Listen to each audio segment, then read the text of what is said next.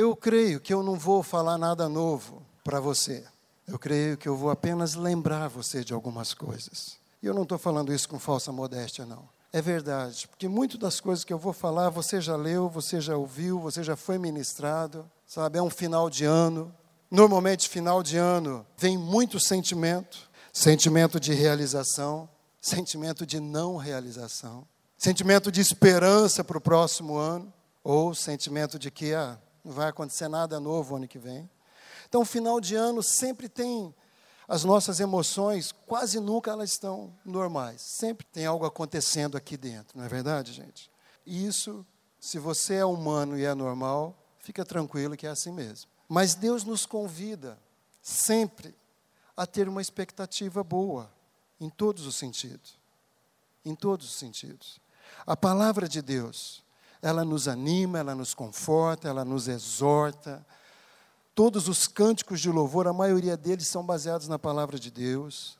São cânticos que fazem bem para a nossa alma, fazem muito melhor ainda para o nosso espírito. Amém, gente?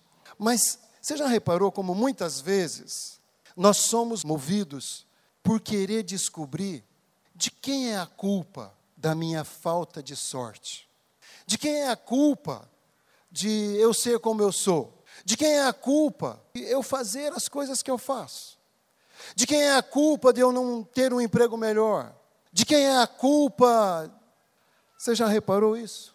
Muitas vezes, muitas vezes, o culpado somos nós mesmos. Mas nós damos um jeito de achar alguém. E isso não é novo, gente. Isso não é novo. Só que não sai de moda. Quem sabe aonde começou esse negócio de jogar a culpa nos outros? Aonde começou isso? lá atrás, não é verdade, gente? Mas isso não sai de moda, é impressionante como é uma coisa atual. Você tem dois, três filhos, quando eles estão brigando, você chega para perguntar: quem começou tudo isso? Alguém fala: fui eu, mãe.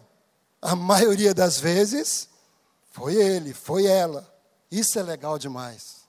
Aonde que começou tudo isso, gente? Claro, nós já falamos em Adão, mas você sabe que muitas vezes eu e você, como pai, como mãe, naqueles momentos de ensinar os nossos filhos, nós acabamos por colaborar com isso. Por exemplo, uma criança, quando tropeça e cai, está chorando, e o pai ou a mãe, ao invés de, de falar, filho, foi um acidente, aconteceu, você não viu a pedra. Muitas vezes vai lá na pedra, chuta a pedra, fala, malvada, nojenta, você derrubou minha filha, pá, pá, pá, pá, pá. A criança estava andando, de repente bateu a cabeça na mesa. Ô oh, mesa malvada, você bateu na, na cabeça da minha filha. E a criança ali já é despertada para quê? Para jogar a culpa em alguém, em alguma coisa. Amém ou não amém? E cresce desse jeito.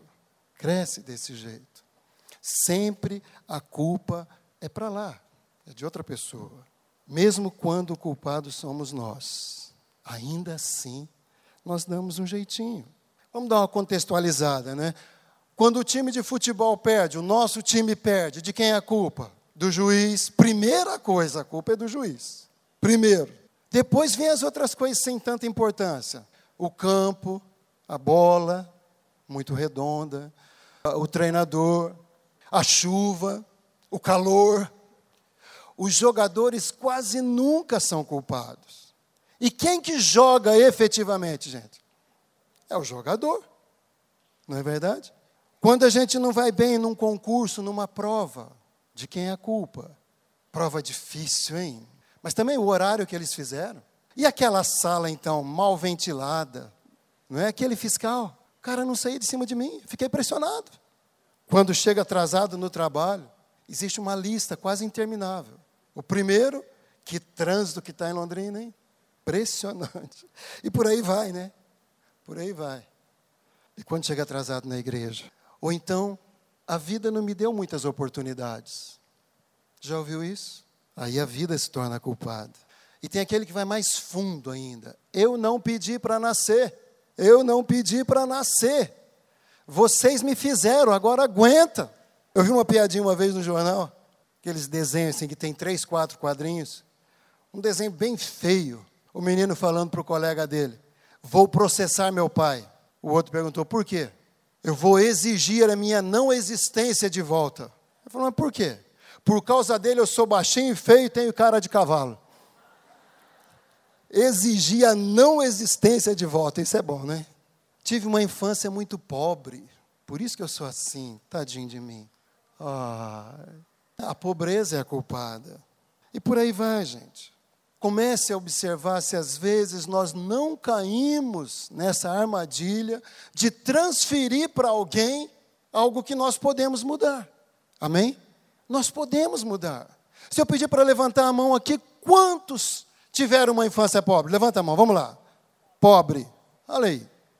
Você virou bandido por isso? Você culpa a pobreza por isso? Mas às vezes nós não não nos percebemos e acabamos transferindo de alguma forma uma responsabilidade que nós podemos mudar. Sabe aquela síndrome, eu nasci assim, eu cresci assim, você sempre assim, em nome de Jesus tem que acabar no meio do povo de Deus. Nós nascemos assim, nós nascemos numa situação difícil. Mas, gente, um dia Jesus veio fazer morada no nosso coração. E isso tem que mudar completamente a nossa existência. Falei domingo passado aqui, é uma delícia você acordar e saber que tem Jesus olhando para você. Isso faz toda a diferença, isso dá sentido à nossa vida. Ah, mas eu não consigo sentir isso. Nós vamos falar daqui a pouquinho um pouco por que que às vezes a gente não consegue entender algumas coisas que a palavra de Deus nos diz que é tão claro. Ou às vezes, amado, nós colocamos a culpa numa atitude que nós temos, num temperamento, numa falta de, de educação, às vezes é até um hábito mal, e a gente não admite. E por aí vai, gente. E junto com isso, começa a brotar uma coisa, nós até cantamos aqui, a pastora Abel, no cântico espontâneo, falando da gratidão. Junto com isso, de transferir para os outros a responsabilidade, começa a brotar uma ingratidão no nosso coração. Ingratidão, fala comigo, ingratidão. Gente, é uma das coisas mais terríveis que pode existir no coração do Filho de Deus a ingratidão. Porque Jesus Cristo fez tudo aquilo que eu e você precisávamos, tudo. Tudo, tudo, tudo. Naquela cruz, ele conquistou tudo o que eu e você precisávamos. Pensa numa coisa que você precisava, ele conquistou. Você precisava de paz, como foi profetizado aqui, ele conquistou. Você precisava de uma libertação financeira, Jesus conquistou. Você precisava de cura no seu físico, Jesus conquistou. De repente você pode falar, mas eu continuo doente. Sim, às vezes nós vamos ter sintomas, às vezes vamos passar por algumas situações, porque estamos nessa terra, vivendo, como dizia Pedro, nesse tabernáculo. Enquanto estivermos aqui por causa do pecado de Adão e Eva, estamos sujeitos a essa situação. Mas isso não anula o que Jesus fez. Ele conquistou isso para nós. Quantos de vocês, pelo menos uma vez, alguém orou por você e você foi curado? Levanta a mão.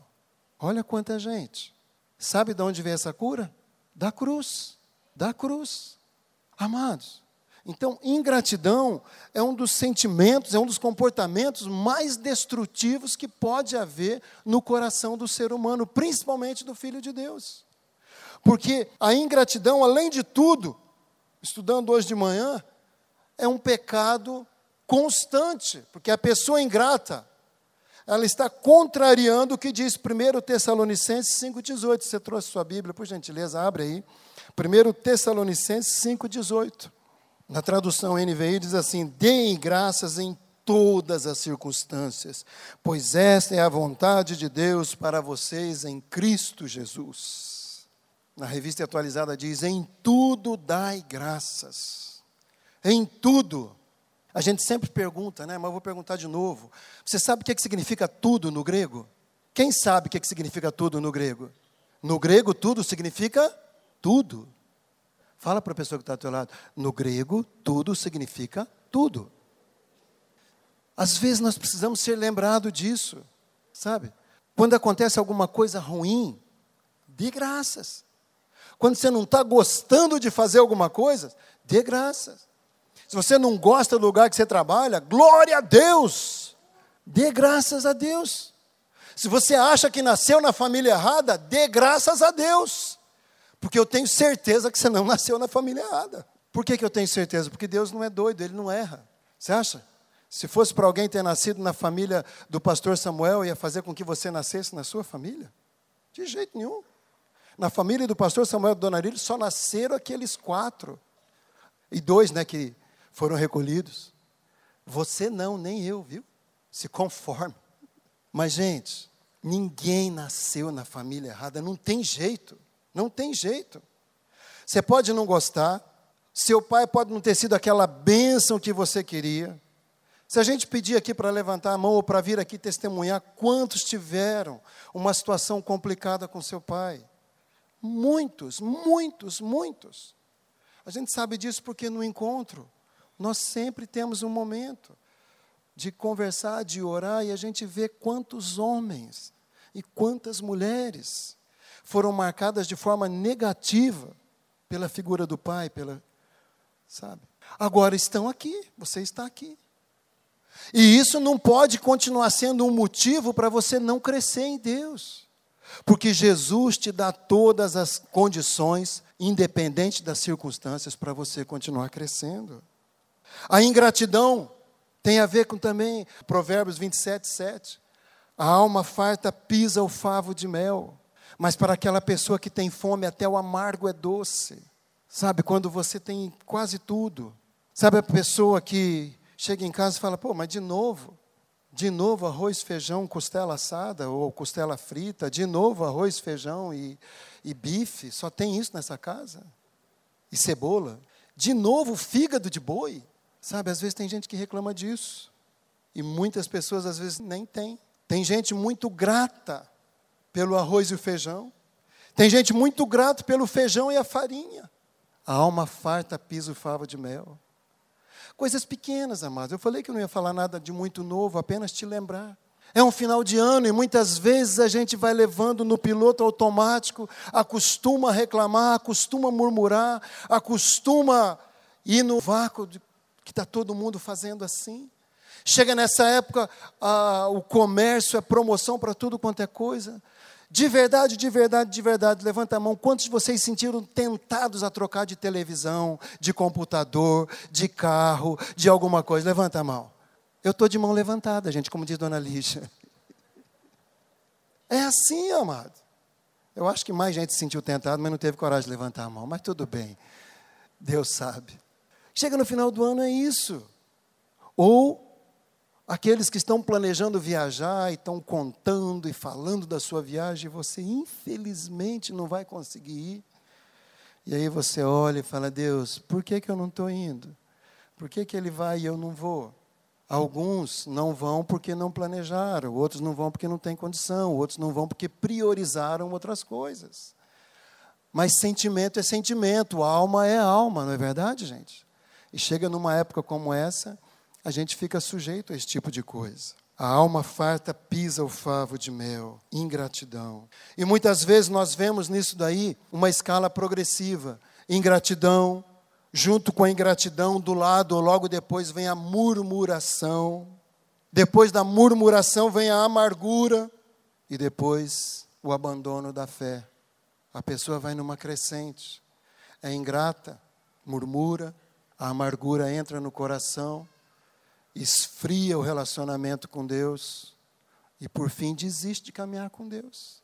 Uma sementinha lá atrás, aonde não pôde reconhecer as misericórdias de Deus, a bênção de Deus, a paz de Deus, como foi dito aqui pela Keila, lembrando o Salmo 23 que nosso Deus é aquele que nos conduz a pastos verdejantes, a águas tranquilas. Você pode pensar, mas isso acontece com os outros, comigo não acontece. Deus não é injusto, Deus não é. Ele não se engana. Ele sabe do que você precisa, ele tem tudo à sua disposição. Agora, por que, que não acontece com algumas pessoas? Deus deixa de amar algumas pessoas? Deixa? Não, ele ama sempre cada um de nós. Ele tem sempre as suas mãos cheias de bênçãos para cada um de nós. Eu ouvi um ditado uma vez dizendo que você pode levar um cavalo na beira do rio, mas você não pode obrigar ele a beber água, a não ser que você dê um quilo de sal para ele antes. Muitas vezes Deus faz assim com a gente. Nós somos aquele cavalo. E Deus está nos levando para aquela água para beber. Só que a gente não quer. E o que, que Deus faz? Ele nos dá um quilo de sal. Ele envia problemas. Envia não, ele permite problemas. Situações difíceis, situações contrárias, situações que vão de encontro com aquilo que nós planejamos e aquilo que nós programamos no nosso coração. Você já reparou que nós buscamos a Deus quando nós estamos aflitos? Buscamos muito mais a Deus quando nós estamos aflitos? Sim ou não? Nós vamos para o Senhor, jejuamos, oramos, fazemos campanhas e campanhas e semanas e semanas. Mas quando a resposta é dada, quando a benção vem, o que, que acontece? Nós não somos diferentes do povo da Bíblia, gente. Nós não somos diferentes do povo da Bíblia. Quando você lê a Bíblia, procure entrar na Bíblia. No livro de Juízes acontecia isso. Havia uma situação difícil, então o povo ia para a presença de Deus e clamava, e clamava, e clamava. Deus mandava um libertador. O libertador, então, resolvia o problema. Aí a Bíblia diz que o povo folgava. E aí se afastava de Deus. E o que, que acontecia? Deus permitia novamente problema. Novamente problema. Sabe, amado, Deus nos quer muito perto dele. Ele nos quer tão, tão, tão perto que ele enviou o filho dele para morrer naquela cruz. A Bíblia diz que Jesus veio a esse mundo para morrer naquela cruz quando nós éramos ainda inimigos dele. Você já foi na casa do seu inimigo? Quantos de vocês já foram na casa do seu inimigo? Ninguém vai na casa do inimigo. Pelo menos a maioria das pessoas.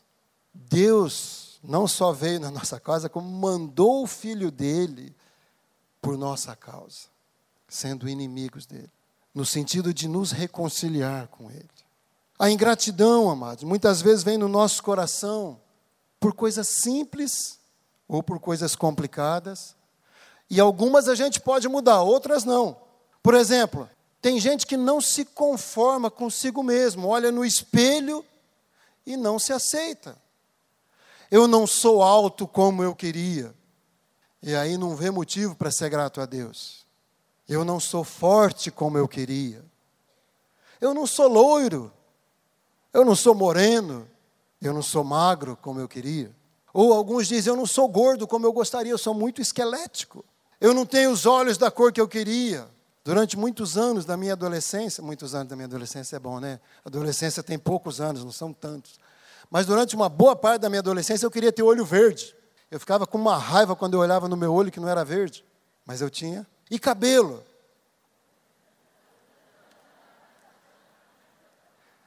Tem gente que tem cabelo liso e enrola, não é verdade? Tem gente que tem cabelo preto e clareia. Tem gente que tem cabelo claro e escurece. Tem gente que tem cabelo encaracolado, alisa. Cuidado, cuidado. Muito cuidado. Ao invés de reclamar do seu cabelo, olha para quem não tem. Seja agradecido pelo seu cabelo. Amém, gente? Eduardo, Paulão, não é verdade? Seja agradecido. Eu sempre digo na classe de integração: para mim, liso, enrolado, preto, branco, de qualquer cor. O bom seria ter cabelo. Mas amém. Durante muito tempo, gente, falei com o Marquinhos semana passada, havia um complexo de tudo quanto é coisa que você imaginar no meu coração. Eu tinha complexo de feiura. Você pode não achar, mas eu sou bonito. Hoje eu sei que eu sou bonito. Eu olho no espelho e eu gosto daquilo que eu vejo. Eu não gostava. Eu olhava no espelho o essencial, só para pentear o cabelo, porque tinha, né? E saía rapidinho. Eu não gostava daquilo que eu via tinha vergonha. As pessoas, quando olhavam para mim no meio da rua, já ficavam pensando: será que eu estou com o rosto sujo? Será que eu não limpei o nariz direito? Era uma coisa, gente, complexo. Deus usou a vida da Pedrina, quando nós nos conhecemos, para começar a mudar esse sentimento de complexo. Eu tinha um complexo de inferioridade de, de todas as formas. Eu era incapaz de pensar. Se alguém algum dia falasse que eu ia estar falando para mais de quatro, cinco pessoas, Aí ia falar, você está é doido. Porque além de complexado, eu era tímido. Eu não gostava de mim. Eu não gostava das coisas que eu via, que eu fazia, que eu falava. A minha voz, a meu nome. Quando alguém perguntava meu nome, eu não gostava de falar meu nome. Eu achava feio. Gente, eu existo porque Deus existe. Se Deus não existisse, não tivesse guardado a minha vida, eu já teria morrido de raiva, de tédio, de depressão, ou teria, como dizia um amigo meu, eu teria se enforcado. O cara que estudou comigo uma vez falou: professora, se eu tirar menos que seis, eu se enforco. Ela falou: então são dois, porque eu também vou. depois disso. E era em português a prova, era de português a prova. Imagina. Sabe, gente, por que, que eu estou falando isso? Porque Deus existe. Deus ama, Deus cuida. Por causa de Jesus eu estou aqui, você está aqui. Por causa de Jesus nós podemos mudar, nós podemos ser outra pessoa. Por causa de Jesus nós podemos sair daquele lugar de miséria que a gente estava e ser transportado para onde o Senhor quer. Gente, não existe nenhum mérito na gente nisso, não. É o Senhor, é a misericórdia, é a bondade. Aí você pode falar, mas por que com você aconteceu e comigo não acontece? Olha, eu nunca disse não para o pastor Davi. Cada vez que ele me colocava numa fogueira, eu topava. Um dia ele falou, Luiz, começa o culto. Eu falei, o quê? Ele falou, começa o culto. Eu subi e comecei a começar o culto. Eu desci, eu estava tremendo inteiro assim. Mas eu vim, mas eu vim. Quando ele me desafiou para ajudar ele na classe de integração, a primeira aula que eu fui dar, estava ele, o Corsini mais um monte de gente lá me ouvindo ministrar. Eu, um cabra tímido, travado, mas eu aceitei o desafio. Por que, que eu aceitei? Eu não sei, mas eu aceitei. Eu queria me mostrar? Não, acho que. Sabe, amado? Por que, que algumas pessoas aceitam a cura de Deus e outras não?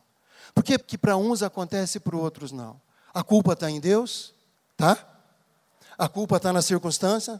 De quem é a responsabilidade do seu crescimento em Deus? De quem que é? É totalmente pessoal.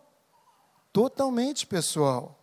Muitas vezes, depois disso tudo, surge no nosso coração mania de culpar algumas coisas ou os outros, ingratidão, e aí por último vem as comparações. A gente começa a se comparar com outras pessoas. A gente começa a olhar para outras pessoas e tem algumas pessoas que parece que tem um imã. Aonde ela está, tem um monte de gente junto. E você olha ao seu redor, onde você está, só está você. Isso acontecia comigo. Quando eu cheguei na igreja, eu olhava, tinha alguns irmãos, que coisa linda. Todo mundo perto deles. E quando eu chegava, dali a pouquinho, cada um para um lado, outro para outro. Sabe?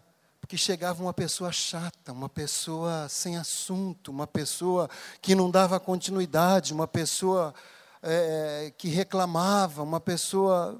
Você gosta de estar perto de alguém que só critica, que só reclama? Claro que ninguém gosta. Mas às vezes nós olhamos isso nos outros, não percebemos que nós somos assim. Algumas pessoas dizem: Eu não tenho amigos, eu não tenho amigos como eu gostaria de ter. Eu não tenho amigos como Fulano tem, como Cicrano tem, como Beltrano tem. Gente, se eu não tenho amigos é porque eu não faço amigos. Isso no começo da nossa conversão. Nem a minha esposa era minha amiga, porque a gente ainda estava num pé de guerra doido. A nossa vida foi restaurada depois. Mas eu não tinha amigos. Uma vez eu, acho que a dona Lígia ministrando, ela falou assim: Queridas, quantas de vocês podem dizer que o seu casamento é, superou as suas expectativas? Algumas mulheres abençoadas levantaram a mão. A Pedrina estava do meu lado direito e eu olhei assim. Ela não levantou a mão. Eu falei: Caramba. E eu fiquei quieto, gente. Eu não fui reclamar com ela. Eu sei que passou um tempo, um tempo, um tempo, um tempo. Muitos acampamentos de homens casados. Não é? Muitos choros. Muito, muito, muito, muito. E aí um dia eu tive, acho que depois do MMI, sei lá quanto tempo isso, eu tive coragem de perguntar se a dona Lígia, naquele seminário de casais, fosse hoje, ela perguntasse, você levantaria a mão? Ai, fiquei esperando a resposta. Ela falou, eu levantaria. Sabe, amado? A culpa não era dela. Eu poderia dizer, a Pedrina é muito chata, muito exigente, muito preta, muito não sei o que lá. Podia dizer tudo isso. Mas a culpa não era dela. Se o casamento dela não superou as expectativas dela, é porque alguém que casou com ela, misericórdia dela. Mas eu paguei um preço de oração, de jejum, de falar, Deus, eu quero, eu quero mudar a vida da minha esposa, eu quero, sabe, poder proporcionar algo melhor para ela. Tem uma coisa, gente, eu e você, se não acontecer nada antes, se Deus não interferir, no sentido de Jesus voltar antes, nós vamos envelhecer do lado dessa pessoa que está. Aí eu pergunto para você: de que maneira é melhor envelhecer? Brigando? ranzinzando ou debaixo da graça do Senhor? Não é verdade? Agora, você sabia que nesse processo tem uma coisa chamada cruz? Nós vamos falar daqui a pouquinho da cruz. Muitas pessoas dizem o seguinte: eu não sou aceito, eu não me sinto aceito pelas pessoas. Normalmente, quem diz isso é porque não se aceita, não se gosta, não se ama, não se valoriza. Por isso que eu falei para você, gente. Hoje eu não preciso de ninguém ficar me elogiando aí se eu sou bonito ou sou feio. Não me importa. O legal é que eu sei que Deus me ama. Deus mudou minha história. Deus me coloca aqui hoje para ministrar para você, para lembrar algumas coisas a você, por pura misericórdia dele. E eu sei que por ele eu sou aprovado. Sabe? Isso é que faz a diferença na nossa vida. É isso. Durante muitos anos eu busquei a aceitação de pessoas. Sabe o que é buscar a aceitação das pessoas? É você quase se tornar um capacho para as pessoas. É você ser tudo aquilo que aquela pessoa gostaria que você fosse. Eu abandonava minha esposa para servir meus amigos. Tudo porque eu queria ser o cara legal, para ser aceito, para ter a certeza de que quando aqueles camaradas se reunissem nos botecos para falar alguma coisa a meu respeito, eles pudessem falar: o Luiz é um cara legal. Tudo que a gente pede para ele, ele faz. E tal, e tal. Mas a minha esposa, ela não ia dizer isso nunca, porque eu nunca estava presente. Saía de madrugada para dar carona para os outros, para ir no sítio ou para algum lugar. Porque eu queria ser um cara legal. Eu não me aceitava e eu queria ser aceito pelas pessoas. Você está entendendo, amado? A raiz de muitas situações que às vezes nós não permitimos Deus nos abençoar, porque nós não nos abençoamos. Nós não somos bênçãos para nós. E aí a gente começa a se comparar exatamente com outras pessoas. A minha vida seria melhor se eu fosse igual fulano, se eu falasse tão bem igual cicrano. A minha vida seria outra se eu tivesse nascido em tal lugar. A minha vida seria outra se eu fosse médico, se eu fosse engenheiro, se eu fosse. E a gente começa a dizer com essas palavras: Deus, o Senhor pisou na bola comigo. Todo mundo aí está rindo, está feliz, é abençoado, só eu que não. O Senhor me fez de qualquer jeito. O Senhor não se importa comigo. Quando nós somos ingratos, quando nós fazemos comparações com as pessoas, nós estamos dizendo isso. Sem palavras, nós estamos dizendo que Deus não sabe o que está fazendo. Mas abre lá em Salmo 139, vamos ver se isso é verdade. Se Deus se enganou, se Deus errou com algum de nós. Enquanto você abre, eu quero falar uma coisa. Deus te colocou no lugar que é o melhor lugar que você poderia estar, amado. Isso é uma grande verdade. Porque se você fosse escolher o melhor lugar para a sua vida, você não ia conseguir. Porque nós não sabemos. Agora, Deus conhece o fim desde o começo. Então, adolescentes, você está na família certa. Você pode não gostar, velho, mas você está na família certa. Você tinha que ter esse pai que você tem, você tinha que ter essa mãe que você tem, você tinha que ter aqueles irmãos que você tem, sabe aqueles irmãos chatos que você não queria ter, mas é lá que Deus te pôs para você ser bênção, para você ensinar e aprender. Olha o que diz ali a partir do verso 13: Tu criaste o íntimo do meu ser e me teceste no ventre de minha mãe. Eu te louvo porque me fizeste de modo especial e admirável. Tuas obras são maravilhosas, disso tenho plena certeza. Meus ossos não estavam escondidos de ti quando em secreto fui formado e entretecido como nas profundezas da terra. Os teus olhos viram o meu embrião.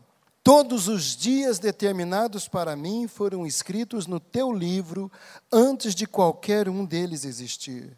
Como são preciosos para mim os teus pensamentos, ó Deus. Como é grande a soma deles. Davi escreveu isso aqui, amado. Você que já leu, Dona Lígia falou um pouquinho a semana passada da vida desse homem de Deus, que foi chamado homem segundo o coração de Deus. Mas Davi teve uma vida complicada, tanto escolhas que ele fez, como das consequências que ele recebeu. E ele escreveu isso aqui, dos pensamentos de Deus, que os dias dele todos foram escritos por Deus. Com você não é diferente, comigo não é diferente. É importante, Jesus diz em Mateus 22, 29. Vocês estão enganados porque não conhecem as Escrituras e nem o poder de Deus. Muitas vezes nós reclamamos porque nós não conhecemos a palavra de Deus. Muitas vezes somos ingratos porque nós não lemos, não entendemos e não praticamos a Bíblia. A Bíblia não é para ficar guardada ou aberta no Salmo 91, no Salmo 23.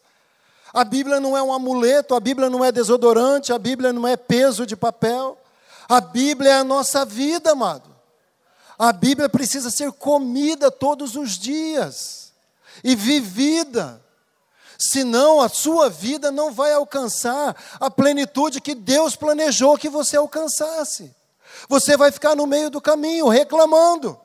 Quando eu entrei na igreja, o pastor Samuel tinha uma expressão, o sapomba.